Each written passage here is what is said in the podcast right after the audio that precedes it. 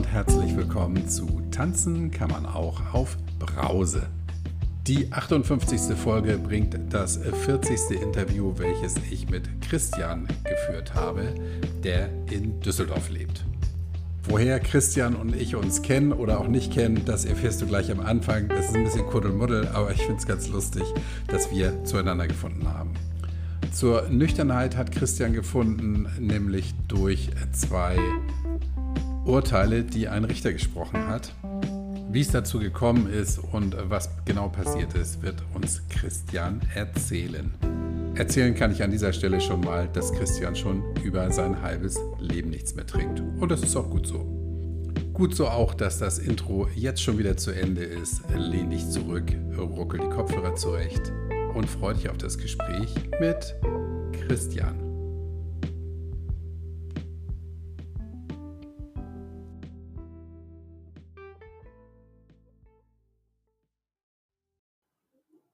Guten Morgen, lieber Christian.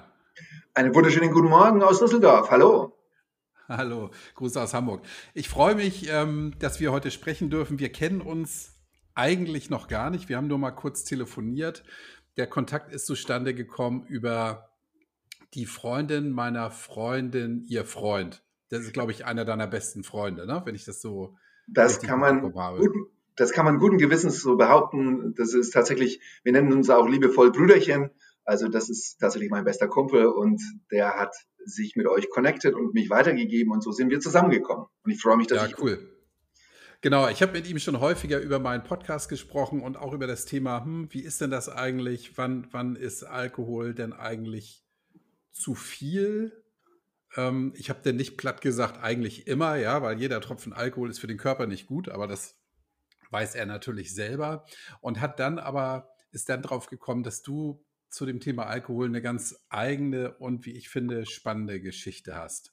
Und darüber wollen wir heute mal sprechen. Prima. Wie alt bist du? Erzähl mal ganz kurz was über dich. Kurz da, ich die, da ich dir die Wahrheit sagen muss, ich bin 53 und ähm, ich bin im Bereich der Kindermode tätig. Deswegen sitzen wir hier in Düsseldorf. Ähm, hier ist auch mein Showroom, hier sind meine Teams und bin zuständig für Deutschland und Österreich und den Balkan. Ähm, schöner Job, lustige Geschichte. Ähm, habe eine Freundin in Hamburg, deswegen bin ich auch sehr viel in Hamburg. Ah. In ihrer Wohnung, das ist deswegen mein zweites oder drittes Domizil. Ansonsten wohne ich in Bayreuth, das ist bei Nürnberg, von den Richard Wagner Festspielen vielleicht bekannt.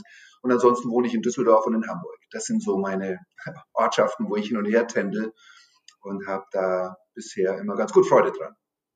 Wow, da kommst du ja gut rum. Das ist ja, ja ist das nicht anstrengend?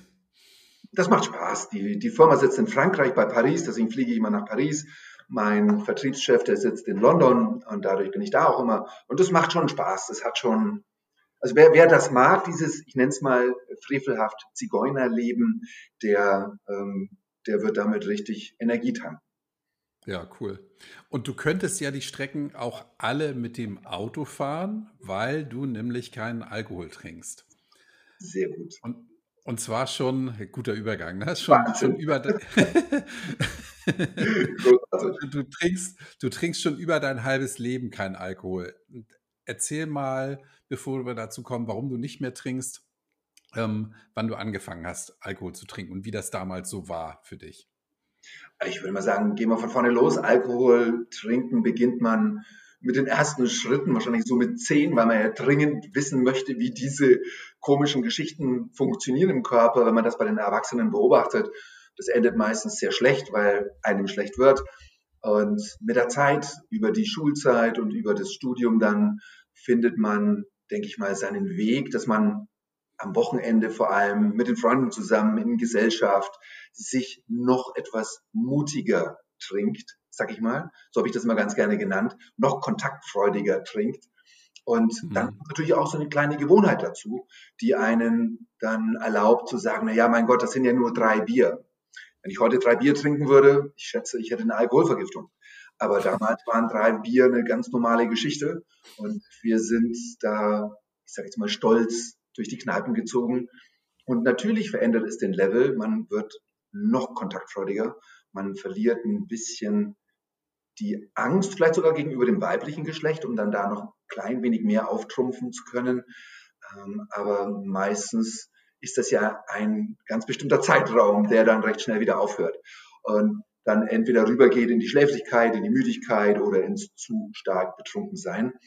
Und bei mir war es dann so, dass ich ähm, aufgrund dessen, weil ich meinen Führerschein verloren habe mit 24, ähm, auch ähm, weil ich betrunken Auto gefahren bin, da habe ich den Führerschein verloren, ich musste vor Gericht und daraufhin habe ich dann den Bereich Alkohol komplett gestoppt, weil er einfach dann in meinem Leben nichts mehr zu suchen hatte und ich nicht mein Leben auch verunstalten wollte, nur weil ich ein bisschen an diesen lustigen Getränken nippe. Und so kam das. Mhm. Du hast ja ähm, unter Alkohol bist du, glaube ich, zweimal auffällig geworden, ne? Richtig, das eine Mal mit Ende 18 und das eine Mal mit 24,5, sagen wir mal, genau. Hm. Was war da beim ersten Mal? Beim ersten Mal war es ähm, einschlägig, dadurch, dass ich eine Feier besucht habe beim Freund. Tatsächlich, wir sind dorthin gefahren mit der Intention, dort zu übernachten. Und als um ich sage jetzt mal, als um 11 Uhr oder kurz vor 11 Uhr das Bier knapp wurde und wir waren sieben Leute, habe ich gesagt, komm, lass mich doch schnell zur Tankstelle runterfahren, ich hol das und bring das Bier hoch und dann ist wieder gut. Auf dem Weg ist ein Unfall passiert. Das war auch eine heftige Geschichte. Ich habe mir selber beide Beine gebrochen. Ein Freund von mir wurde ziemlich verletzt. Und das hat mich damals ziemlich durchgeschüttelt, muss ich fair sagen. Und da war das erste Mal mein Führerschein weg.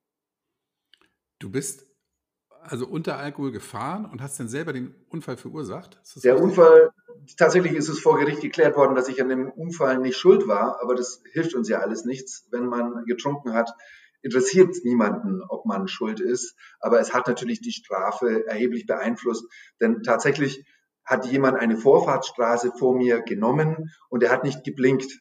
Und dieses mhm. fehlende Blinken hat mich dazu veranlasst zu denken, er fährt an mir vorbei und ich bin weitergefahren. Und wenn dann aber zwei Autos ungebremst mit 50 oder 60, sage ich mal, ineinander fahren und ich kam wirklich von dem Berg runter und bin in das Auto frontal dann reingefahren, ähm, dann, dann ist es schon ein ziemlicher Crash und die Autos schauen auch nicht gut aus hinterher. Boah, beide Beine gebrochen. Und beide Beine was, gebrochen, was war, ja, ja. ja, ja was war mit deinem Freund? Bitte? Dein Freund, was war mit dem? Mein Freund hat jetzt eine, der hat sich den Kopf an dem Seitenholm angeschlagen und war dadurch schwerer betroffen. Ich kann so viel sagen, dass es ihm mittlerweile Gott sei Dank wieder gut geht und dass er weiterhin alles sein Leben leben konnte.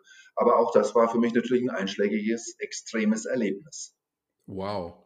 Ja. Hast du denn danach schon mal drüber nachgedacht, nichts mehr zu trinken oder hast du das gar nicht in Verbindung gebracht? Doch, ich habe Doch, ich habe auch da bei dem ersten Schwupp schon, ja, erstmal war ich sehr lange im Krankenhaus, ähm, ich musste wieder instand gesetzt werden und ähm, ich hatte dann erst, ich sage jetzt mal, ich würde mal sagen, mindestens ein Jahr später habe ich erst langsam wieder ein bisschen Alkohol getrunken, um, ja, ich wollte es noch nicht aus meinem Leben komplett, komplett verdrängen, aber der, der Faktor war natürlich, dass ich dachte, na, das ist ja kein Problem, das kann man ja steuern. Aber da musste ich dann lernen, dass das Steuern sicherlich eine Zeit lang geht. Aber wenn du es dann, sag mal, zwei Jahre oder drei Jahre machst, irgendwann bist du in einer anderen Laune und sagst dir, ach komm, das geht schon. Und plötzlich sind es wieder fünf Bier und irgendwann sitzt du wieder im Auto. Vorsichtiger, ähm, und nicht mehr so extrem trinkend, das auf jeden Fall. Aber trotz alledem schützt es ja nicht, dass, das, ähm, dass da was passieren kann. Ja. Okay, also du hast dann erstmal gesagt, gut, ich trinke jetzt nicht mehr so viel, ich trinke einfach kontrolliert. Richtig, das ist die Idee ja. gewesen. Hm. Ja, und jetzt habe ich ja, was heißt, habe ich gelernt, ja, weiß ich ja selber, wenn man denn was getrunken hat, dann ist eben das mit der Kontrolle so eine Sache, ne? Dass man dann, der Alkohol sagt einem ja dann irgendwann, ey, komm, zwei Bier, was soll das denn? Komm, gib, gib mir noch zwei. Und irgendwann ist das völlig egal, ne? Völlig richtig. Kann ich, kann mhm. ich nur zustimmen aus dem, was ich mich erinnere. Ja.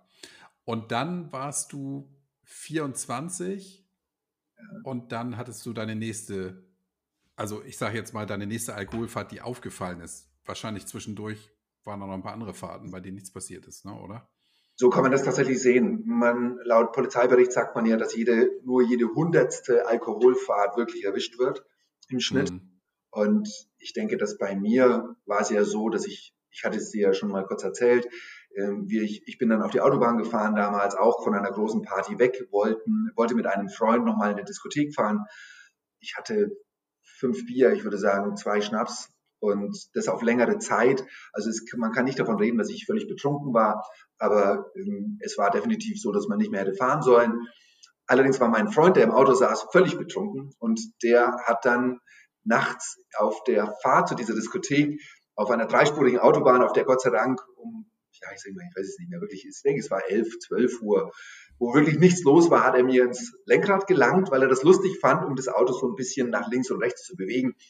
Im Endeffekt kam das Auto ins Schleudern. Wir sind ein bisschen über die Autobahn geschlittert und dann in den Leitplanken gerutscht. Und das war nicht schlimm, da ist auch alles in Ordnung gewesen. Nur das Auto kam aus dem Leitplanken nicht mehr raus. So kam die Polizei, so kam der Alkoholtest und somit war ich da das zweite Mal erwischt worden und musste dann auch vor Gericht. Hm.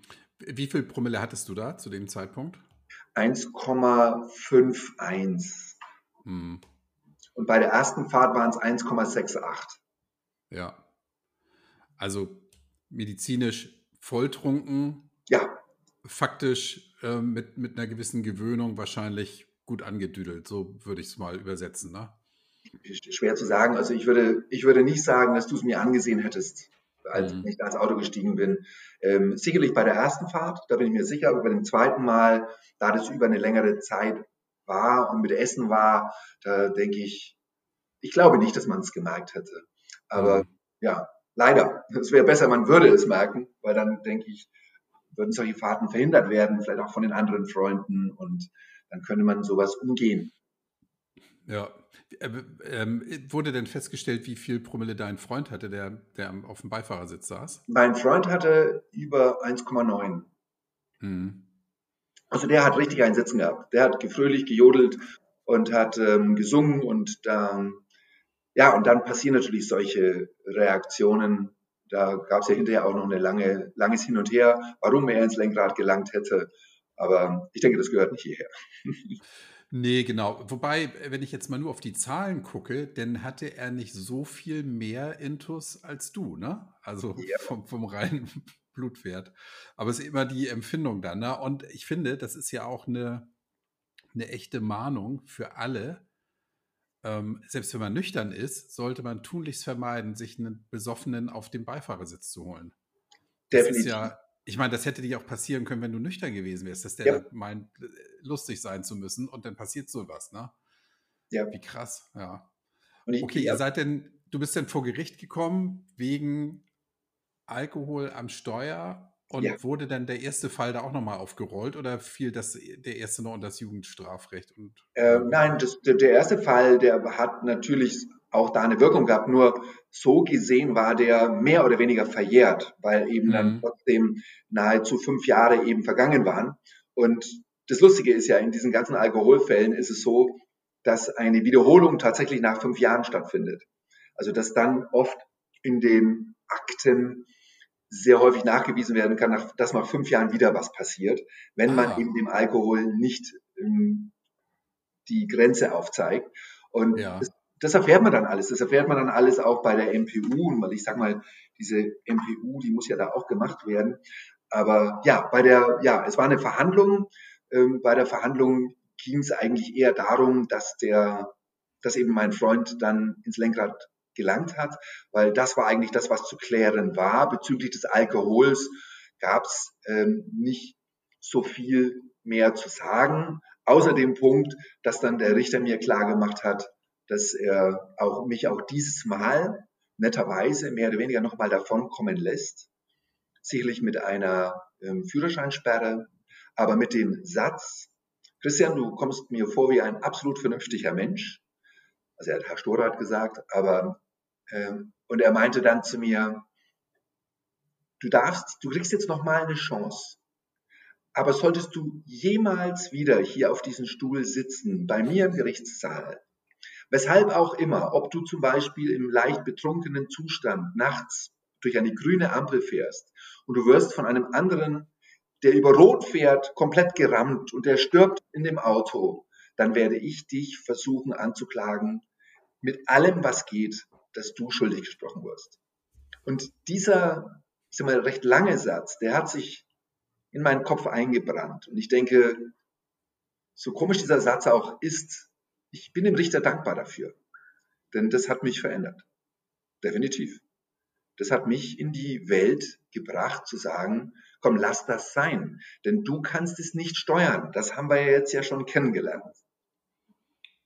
Hm, also die, die Meinung, du kannst kontrollieren, wie viel du trinkst, da hast du festgestellt, das ist ein Irrglaube. Das geht nicht. Ja. Also ich habe für mich dann entdeckt, dass da eine Kontrolle meinerseits und ich bin ein lustiger Vogel, ich bin unterhaltsam, ich bin viel unterwegs, ich freue mich, mit Menschen zusammen zu sein. Und dann wird immer wieder dieser Punkt auf mich zukommen, dass dann nach dem ersten Bier vielleicht ein zweites kommt.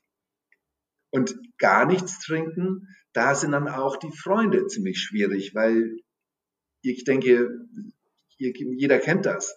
Wenn man irgendwo ist und alle trinken und man selbst trinkt nicht, bekommt man mindestens am Abend 20 Mal die Frage, ach komm, trink doch mal einen Schluck. Mhm. Ja, da, da, kommen wir gleich nochmal zu. Ähm, ich würde gerne nochmal wissen, du musstest zur MPU, musstest du da in irgendeiner Form nachweisen, dass du über einen längeren Zeitraum nichts getrunken hast? Wie, war, ja. wie ist das? Nun ja, die, die MPU ist ja erstmal aus meiner Sicht ein komplett falsch, eine falsch gesehene Institution. Für mich war ja auch damals vor dem Fall eine MPU immer das Grausamste, was es gibt. Ein komischer, mehr oder weniger arbeitsloser Psychologe sitzt da, muss irgendwie entscheiden, ob man äh, wieder, wieder fahren darf oder nicht. Und man hat eigentlich diesen Psychologen als Feind gesehen. Ich habe mich damals dann mit der ganzen Situation tiefer auseinandergesetzt und habe festgestellt, dass dieser Psychologe in alles andere als mein Feind ist, sondern mein einziger Weg ist, wieder zurück in den Verkehr. Warum? Wenn dir der Führerschein entzogen wird, weil du zu viel Alkohol getrunken hast, dann ist der Führerschein erstmal weg. Das bedeutet, laut Gesetz kann man und darf man den Führerschein gar nicht mehr machen. Nur wenn der Psychologe sagt, doch, ich bestätige aufgrund des Verhaltens derjenigen Person, dass er gut sich verhält, dann darf er, wenn ich das sage, also ich, der Psychologe, dann darf er den Führerschein wieder zurückbekommen oder in schlimmsten Fällen sogar neu machen. Hm. Und für mich war das dann so, dass ich eben mit diesem Wissen ganz anders gearbeitet habe. Ich habe den Menschen als meinen Freund gesehen, habe natürlich tatsächlich nichts getrunken und das war nicht wirklich erwartet worden. In der MPU macht man ja die sogenannten Lebertests. Da gibt es einen Alpha-Wert, einen Beta, einen Gamma-Wert. Und der Gamma-Wert ist der Langzeitwert und der Beta-Wert ist der Kurzzeitwert. Und dann gibt es den, den ganz Kurzwert, in dem gesehen wird, ob man gestern Alkohol getrunken hat. Der war natürlich dann bei mir nach, ich sage jetzt mal, acht, neun Monaten super niedrig. Also das war bei mir alles niedrig und dadurch konnten die sehen, dass ich nichts mehr getrunken habe. Und das ist sicherlich auch bei einer MPU hilfreich.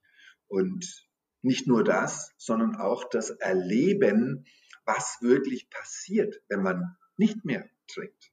Es sind ja einige Sachen, die da passieren. Erzähl mal, wie, wie sind da deine Erinnerungen? Naja, ganz klar. Also erstmal, du fängst an, von einem Tag auf den anderen nichts mehr zu trinken. So, du gehst am Freitagabend mit deinen Freunden weg, du gehst in eine Kneipe und sitzt da. So, was bestellst du denn? Was bestellst du? Ist doch ganz klar. Herr Ober ein Bier, Herr Ober ein Wein, Herr Ober ein Sekt, ganz klar. Jetzt bestellst du, äh, Herr Ober, eine Apfelschorle. Weil wenn ich Cola trinke, dann kann ich mir gleich vergiften. Also deswegen in dem Fall hätte ich gesagt, Cola, Wasser, man fängt komische Sachen an zu trinken. Mixgetränke, Sprite mit Cola und so weiter, bis man eine Palette durch hat. Das ist der erste Punkt. Man lernt an dem Abend natürlich sehr schnell, dass die Freunde, die, mit denen man früher zusammen war oder mit denen man zusammen war in der, in der viel Alkoholzeit, die trinken sich natürlich ein Level hoch. Und um elf, halb zwölf hat man selbst einen komplett anderen Level als die Freunde außen herum, die gackern und lustig sind und übertreiben. Und man selbst nimmt die Situation ganz anders wahr. Also auch da eine komplett andere Wahrnehmung, eine Levelverschiebung und trotzdem muss man eben für sich erstmal damit klarkommen, dass man jetzt nicht mehr ganz so laut lachen kann über bestimmte Witze oder bestimmte Sachen, weil man neutral in dieser ganzen Situation sitzt und eben nicht betrunken ist. Und das führt ja dann im Umkehrschluss dazu, dass man früher oder später sich, weil es einem ein bisschen auf den Wecker geht, aber von diesen Menschen distanziert. Auch diese Menschen distanzieren sich von einem selber, wenn man keinen Alkohol mehr trinkt, weil für die ist das nicht lustig, wenn da einer dabei ist und nichts mehr trinkt. Und wenn der eben nicht mehr so ist, wie er dann früher war, so extrem und, und outstanding. Und das hat dazu geführt, dass man plötzlich einen anderen Freundeskreis aufbaut. Das sind sicherlich auch Freunde gewesen, mit denen man schon da in der Zeit zusammen war, aber einige davon sind komplett verloren gegangen. Und das ist eine absolute Entwicklung, die jeder mitmacht, der kein Alkohol mehr trinken möchte oder trinkt, weil das ist über, das passiert innerhalb zwei Monaten. Das geht ganz schnell, weil die Leute und man selbst verändert sich. Jetzt ist das bei vielen, mit denen ich spreche, so eine Angst. Ja, wenn ich aufhöre zu trinken, habe ich keine Freunde mehr. Das ist so ein Spruch, den man auch ständig irgendwo lesen kann. Ähm, als nächstes kann man dann die Frage stellen, wie wertvoll sind denn solche Freundschaften mit Leuten, die man eigentlich nur im besoffenen Zustand kennt? Ich denke, dass dies, also ja, ja ich denke, ich denke, dass diese, diese Freunde keine Freunde sind und man wird sie auch alles andere als vermissen. Dass die Leute, die wirkliche Freunde sind, die bleiben ja auch. Und so ist es auch bei mir gewesen. Es kamen neue dazu und es sind die drei Guten geblieben oder zwei Guten geblieben, die man schon in dieser Zeit sehr gut kannte. Und die anderen zehn oder 15, die Mitläufer oder wo man selbst Mitläufer war, die Clique, wie man es immer so schön nennt, die ist kein echt großer Verlust. Die ja. hat eh nichts gebracht, weil da waren keine tiefsinnigen Gespräche, man konnte sich nicht wirklich auf die Leute verlassen und manchmal kamen welche dazu, dann sind die wieder verschwunden, dann kamen sie wieder dazu. Es war ein Kommen und Gehen eher, als dass man eine stabile, ähm, einen stabilen Freundeskreis aufgebaut hat, so wie ich ihn Gott sei Dank und worüber ich super froh bin heute habe, so dass ich mich auf die Leute, die um mich herum sind, absolut verlassen kann. Ja, also kannst du bestätigen, wenn man nichts mehr trinkt und sich da Verschiebungen, äh, wenn da Verschiebungen stattfinden, dann ist das einfach ein Prozess, der, der dazugehört, der aber nicht schlimm ist. Habe ich richtig verstanden, ne? Mhm. Absolut richtig. Und ich kann nur jedem empfehlen, der, sage ich mal, zumindest innerlich spürt, zu sagen, hey, dieser Tropfen mit Alkohol bringt mich nicht weiter oder macht mir eher Probleme, lasst es. Versucht's aufzuhören, versucht's mehrmals, versucht's einfach und glaubt mir, vor Freunden, Freundesverlust kann man definitiv sagen, das ähm, wird nicht stattfinden. Ihr werdet ein ja. paar Leute verlieren, aber die braucht ihr nicht.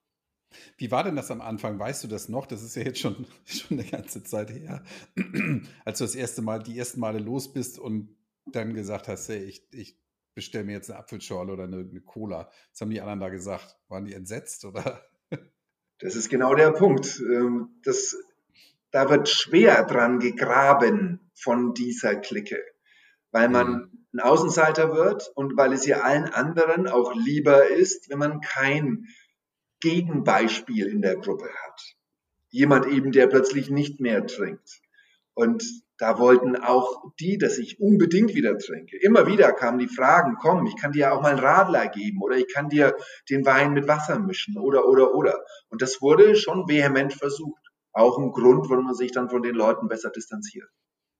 Ja, ist ein guter Punkt, den du ansprichst. Ähm, dieses den, den Leuten den Spiegel vorhalten. Ne? Guck mal, ich, ich kann nüchtern sein und kann trotzdem Spaß haben oder ein netter Kerl sein. Ja. Und du betrinkst dich, ja, und brauchst irgendwie eine Legitimation dafür und willst mich dafür haben. Ja, das, das ist irgendwie schräg, finde ich. Ja, tatsächlich ist es ein, ein Punkt, der die anderen stört. Wirklich. Mhm. Der stört, das stört die absolut. Und ich merke das heute noch. Ich bin heute auf, auf großen Empfängen, auf Galas oder auf großen Partys. Wir haben hier im Showroom ähm, Pressefrühstücke und selbst da, ich werde heute noch immer gefragt, ach komm, aber heute kannst du mal einen trinken. Aber komm, uns zuliebe. Oder an Silvester, na komm, das ist ein besonderer Tag. Heute kannst du doch mal Sekt trinken. Man muss schon ein gewisses, ein gewisses Kerbholz mitbringen und die Widerstandskraft immer wieder aufbringen und zu sagen, nein, das geht irgendwann von selber. Also ne, das ist wie beim Rauchen, irgendwann ist man drüber und dann wird man auch keine Zigarette lang. Aber klar, bis zu dem Zeitpunkt, glaube ich, braucht man ein bisschen Energie. Ja, ja, man, man braucht so einen kleinen Werkzeugkasten mit Sprüchen, die man dann bringen kann. Ne? Also um, um einfach standhaft zu bleiben. Und ehrlich gesagt, jetzt, wo wir sprechen, fällt mir gerade ein, ähm, dein sehr guter Freund, dessen Namen ich jetzt hier nicht nenne, äh, der hatte ja vor, ich glaube, zwei Jahren zum Essen geladen, groß in einem Sternerestaurant, hat da seinen runden Geburtstag gefeiert und neben mir saß ein, Mädchen, eine, eine Frau, muss ich ja sagen, eine Frau, die auch nichts getrunken hat. Und ich weiß noch, zu der Zeit habe ich selber noch getrunken, ich habe die völlig entsetzt angestarrt, ja. Ich so, äh, Moment mal, wir sind hier in einem geilen Restaurant, es gibt hier super Weine. Wie kann die nichts trinken? Ja, da war ich auch so ein bisschen verstört. Also ehrlich gesagt, war ich selber so ein Typ, der das irgendwie nicht verstehen konnte. Klar, Schlecht. und deswegen ja. ist ja auch kein Vorwurf. Du sagst es ja nicht aus Boshaftigkeit. Du willst ihr ja das gönnen oder das Erlebnis gönnen, was du auch hast. Es geht nicht um Boshaftigkeit. Ja, ich finde, wenn jemand sagt, trink doch mir zuliebe, ja, was du eben gesagt hast, das finde ich natürlich völlig crazy. Ne? Wenn jemand sagt, trink doch, um mir einen Gefallen zu tun, ey, hallo? Spieglein, Spieglein an der Wand. Ja. Ja, das, das also, genau, das, das hat ja zum Glück zu mir noch keiner gesagt. Ja, trink doch, trink doch, um mir einen Gefallen zu tun, ja. Tust doch für mich. Ey, hallo. Völlig bescheuert. Wie lange hat denn das gebraucht für dich? Ähm, weißt du das noch, bis du, bis du mit der Situation locker umgehen konntest, wo du gesagt hast, ja, pff, ich trinke halt nichts und Ende ist, also. Ich bin Dickkopf. Ich glaube, wenn ich mal was extrem mir vornehme, geht das recht schnell. Ähm, ich würde sagen, ich zucke vielleicht heute noch, wenn ich Whisky rieche.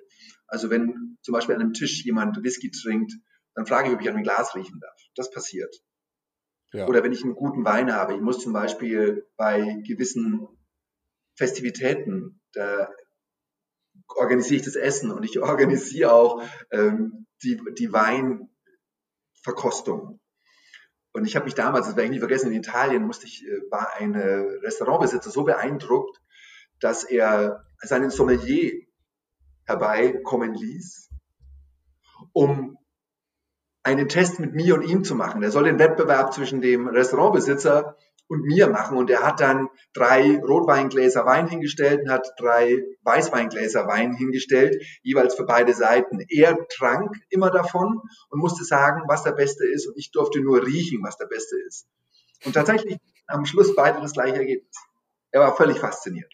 Der Sommelier wow. auch, aber das ist das, was man mit der Nase dann auch entwickeln kann.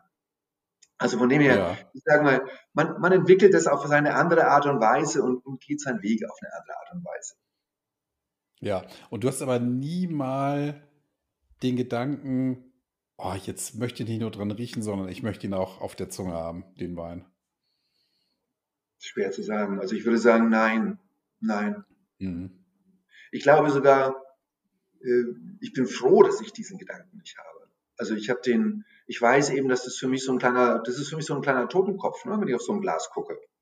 Wo ich sage, ja. hey, da ist was drin, okay, ich verstehe, dass ihr das braucht. Ich muss, ich muss zur Fairness gestehen, in, wenn, ich, wenn wir kleine Partys mit unserem Freund machen oder mit meinem Freund machen, bin ich meistens der Treiber, dass alle was trinken. Ich fahre sie ja auch nach Hause. Aber ich bin häufig der Treiber, dass die alle noch ein bisschen mehr trinken, um etwas aus sich rauszugehen. Weil ich das gerne mache. Ja. Ich mag das sehr gerne, wenn die noch ein bisschen lustiger, ein bisschen offener, ein bisschen ich sag mal, die kleine Panzerwand vor sich herunterfahren. Ähm, ich glaube, ich habe meistens die Panzerwand unten und freue mich natürlich, wenn andere das auch tun. Und das äh, macht mehr Spaß. Also von dem her, ich bin auch nicht ganz unschuldig. uh, ja. Ähm, du hast ja gesagt, du warst schon immer ein lustiger, geselliger Typ,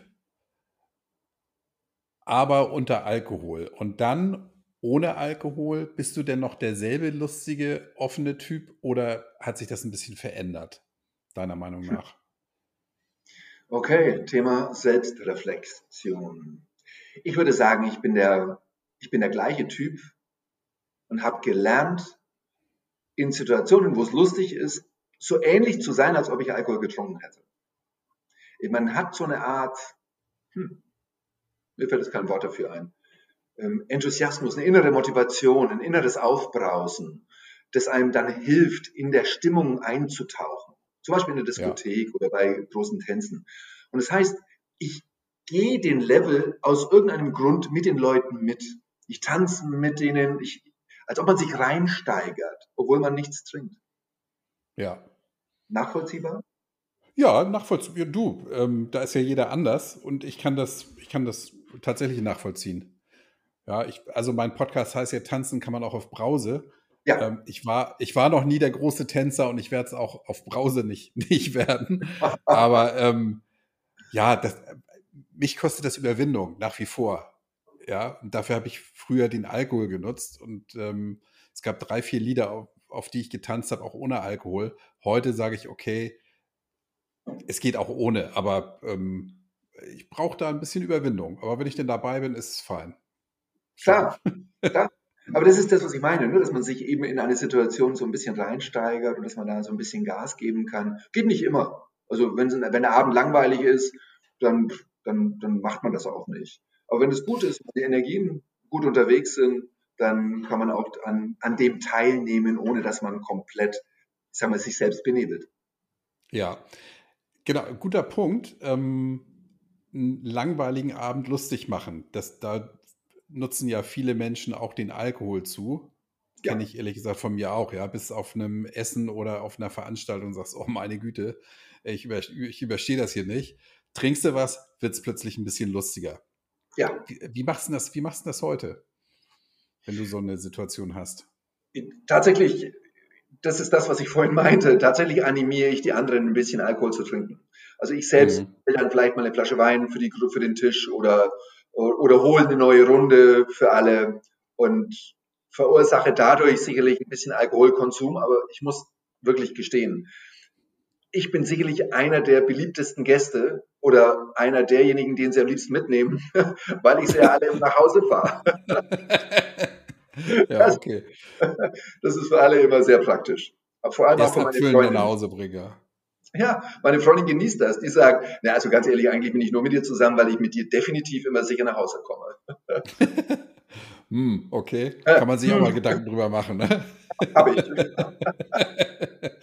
äh, eine andere Frage. Hättest du denn Bedenken, dass heute nochmal so was passiert wie damals, dass dir jemand ins Lenkrad greift oder ist das für dich, hast es abgehakt, wird nicht nochmal passieren? Du, das kann immer.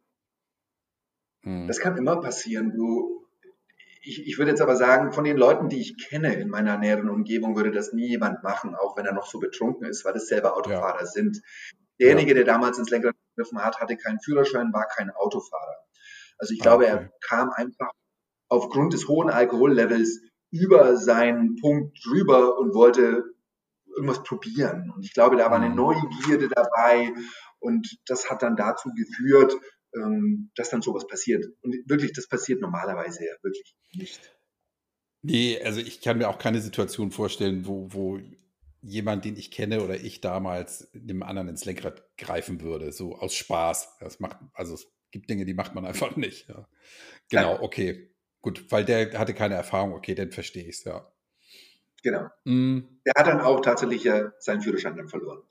Also besser gesagt, er durfte den Führerschein aufgrund seiner Aktion dann erst zwei Jahre später machen. Er hat also zwei Jahre Führerscheinsperre bekommen. Ja, okay. Und, weil er fahren ohne Führerschein, es war Fahren ohne Führerschein, ne? Und er Ehrlich? hat ja partout nicht abrücken wollen. Ja, er hat vor Gericht das dann ausgesagt. Es hat mir leid getan. Mein Rechtsanwalt hat ihn angerufen, ich habe ihn angerufen, meine Freunde haben ihn angerufen. Er wollte davon nicht weg und wollte und war der Meinung, sagen zu müssen, dass das notwendig war und dass das äh, eine, eine richtige Handlung war. Und das hat er vor Gericht dann so oft wiederholt, bis der Richter gesagt hat, dann, okay, alles klar, dann behandle ich Sie, als ob Sie Auto fahren wollten und das auch getan haben. Und dadurch hat er seinen Führerschein zwei Jahre später erst machen dürfen.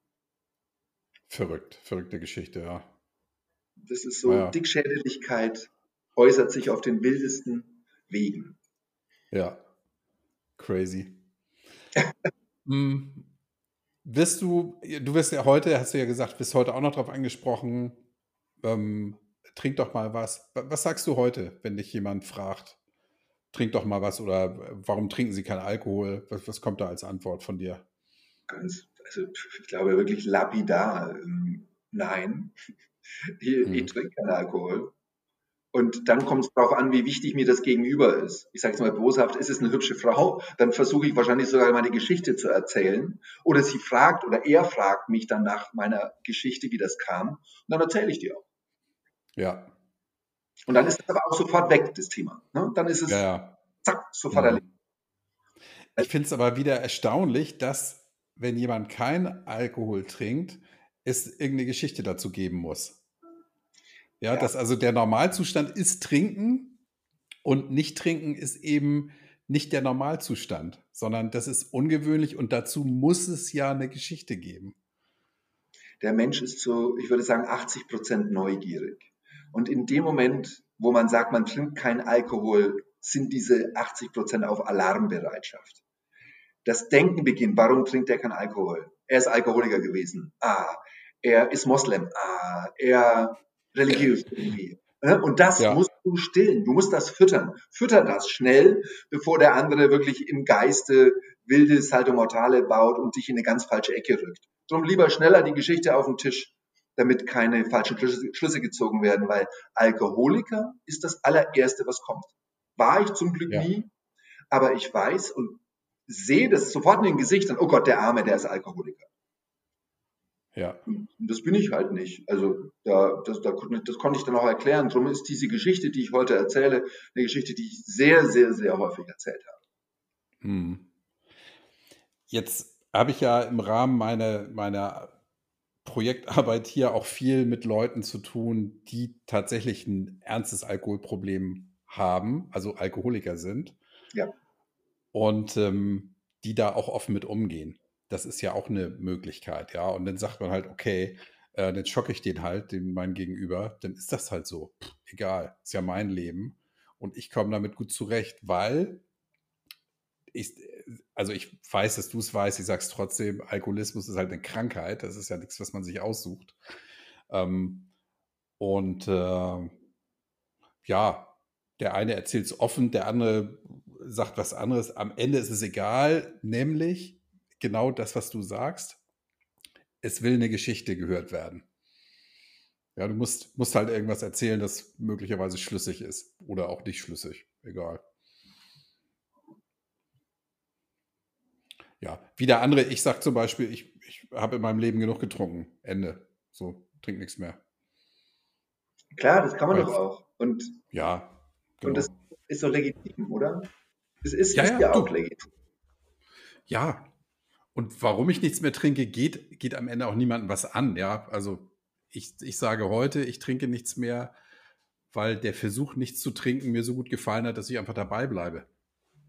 Vor allem muss man ja, muss man das ja auch logisch mal sehen. Man sagt ja, mein Gott, sag mal, Sie rauchen, jetzt hören Sie mal auf.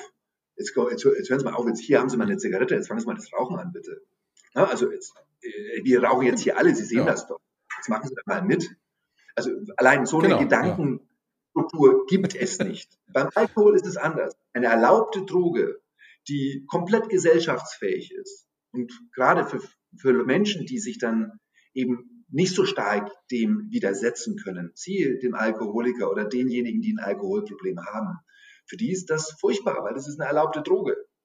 Ein Hoch auf Schweden ja. und Norwegen, wo dann einfach das Bier ähm, selbst im Laden zwischen sieben und zwölf Euro kostet, dann schaut die Welt anders aus. Genau, und wo auch die Verfügbarkeit eine andere ist und auch der, die, die, ähm, die gesellschaftliche Akzeptanz sich in den letzten Jahren deutlich verändert hat. Ne? Da ist es halt nicht hoffähig, sich, sich ähm, in einer großen Runde zu besaufen. Das macht man einfach nicht. So. Nicht, nicht so genau. extrem. Nicht so extrem. Nö. Völlig richtig. Nö. Und möglicherweise kommen wir ja, möglicherweise kommen wir ja in Deutschland auch mal zu dem Punkt, dass, dass eben das Nichttrinken normal wird oder normaler. Also normal, glaube ich, werden wir nicht mehr erleben aber normaler. Und ähm, ja, einfach keine lange Geschichte dazu notwendig ist, wenn man sagt, ich trinke nichts. Ja. Wie du sagst, ja, es fragt ja auch keiner, warum rauchst du nicht? So. Was ist der Hintergrund? Exakt. Exakt. Warum brauchst du nicht? Äh, ist genau der, die Gegenfrage, die ich dann stelle. Auf der anderen Seite darf man das nicht unterschätzen. Durch diesen, durch diese, diesen Punkt, warum trinkst du nicht, kommt ein schönes Gespräch zustande. Wirklich. Also es ist, wenn man es ein bisschen ja. positiv sehen möchte, es kommt yeah. oft ein sehr schönes Gespräch zusammen. Man, weil man erzählt ja was Tiefes aus sich heraus. Das merkt der andere, steigt ein und macht auch wieder einen kleinen Backstein vor sich weg, um wieder vielleicht eine Geschichte von sich zu erzählen. Also es kann auch positiv sein. Du hast recht. Und das habe ich auch schon häufiger tatsächlich erlebt in, in Runden, dass ich äh, wirklich gute Gespräche geführt habe. Hast du recht, ja, guter Punkt. Habe ich so noch ja. gar nicht gesehen. Hm.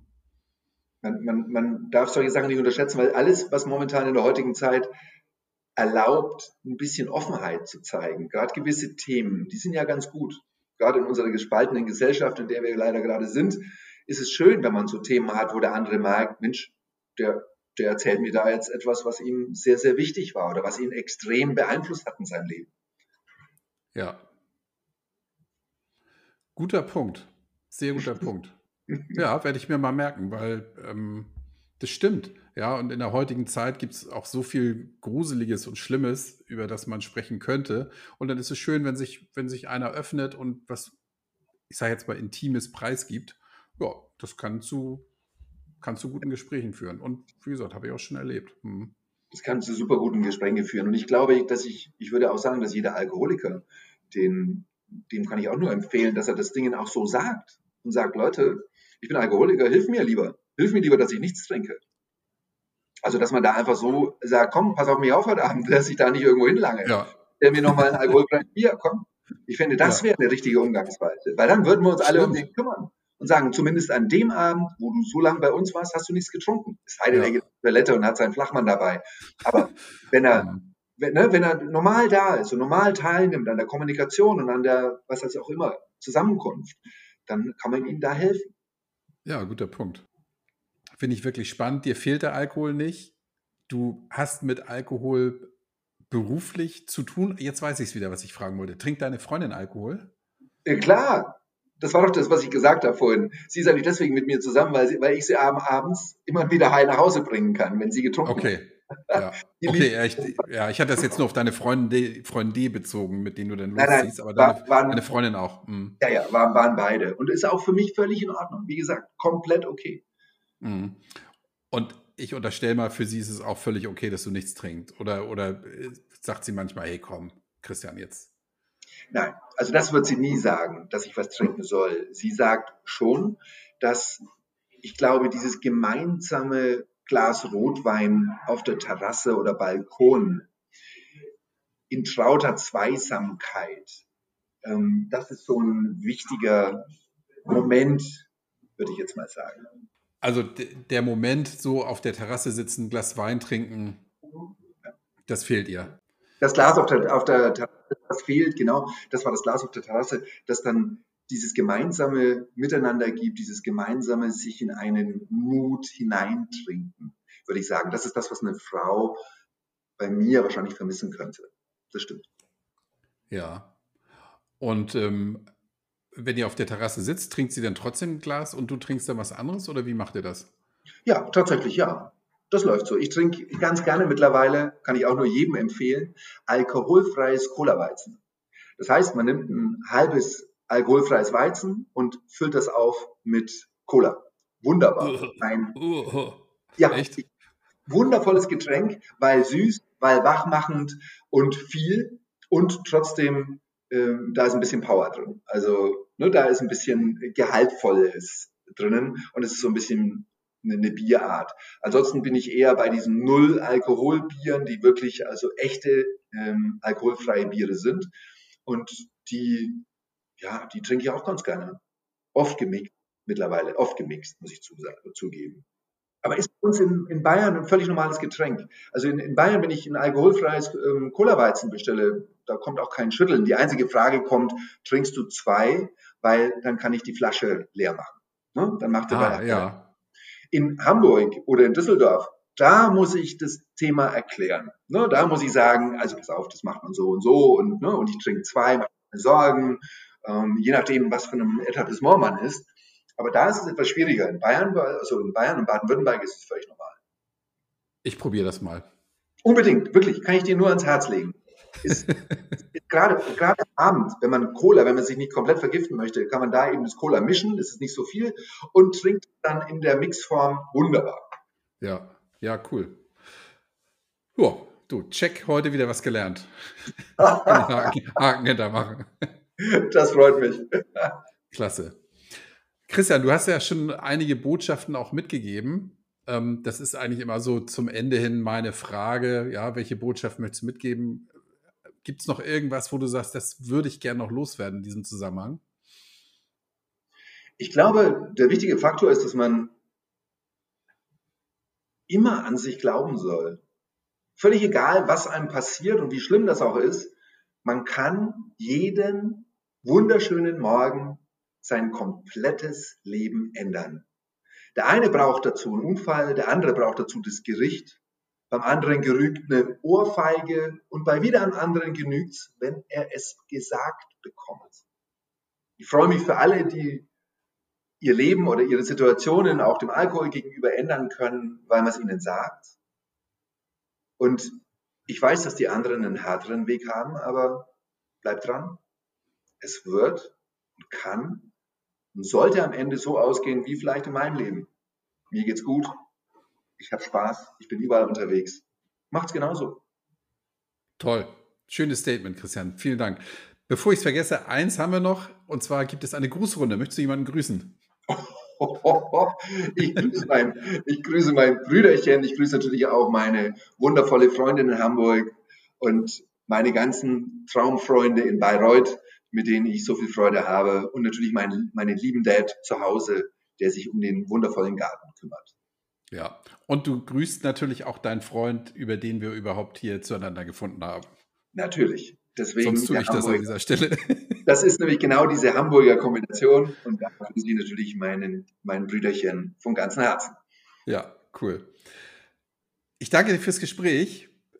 Ich fand es sehr, sehr erhellend und ähm, gut, ja, du bist jetzt einer der, ich glaube, der erste, den ich kennenlernen darf, der schon so lange nichts trinkt und im Grunde genommen sein gesamtes erwachsenes Leben darauf aufgebaut hat, auf, auf ein Leben ohne Alkohol. Und ich finde es, ähm, aus heutiger Sicht freue ich mich, ja, dass es bei dir eben dieses Ereignis gegeben hat, das dafür gesorgt hat, dass nichts passiert. Weil du wärst weiterhin betrunken Auto gefahren und wer weiß, früher oder später wäre vielleicht doch mal was noch Schlimmeres passiert. Völlig richtig. Man weiß es nicht. Danke, alles Gute für dich und ich hoffe, wir sehen uns früher oder später mal in Hamburg und lernen uns persönlich. Das hoffe ich auch. Das hoffe ich auch. Absolut. Vielen, vielen lieben Dank, dass ich hier sein durfte. War schön, über das alles zu sprechen. Ist auch aufwühlend ein bisschen, wenn ich dann doch zu tiefgreifend erzählen durfte. Und äh, ich hoffe, ich habe nicht zu viel erzählt. Ganz bestimmt nicht. Danke und tschüss. Tschüss.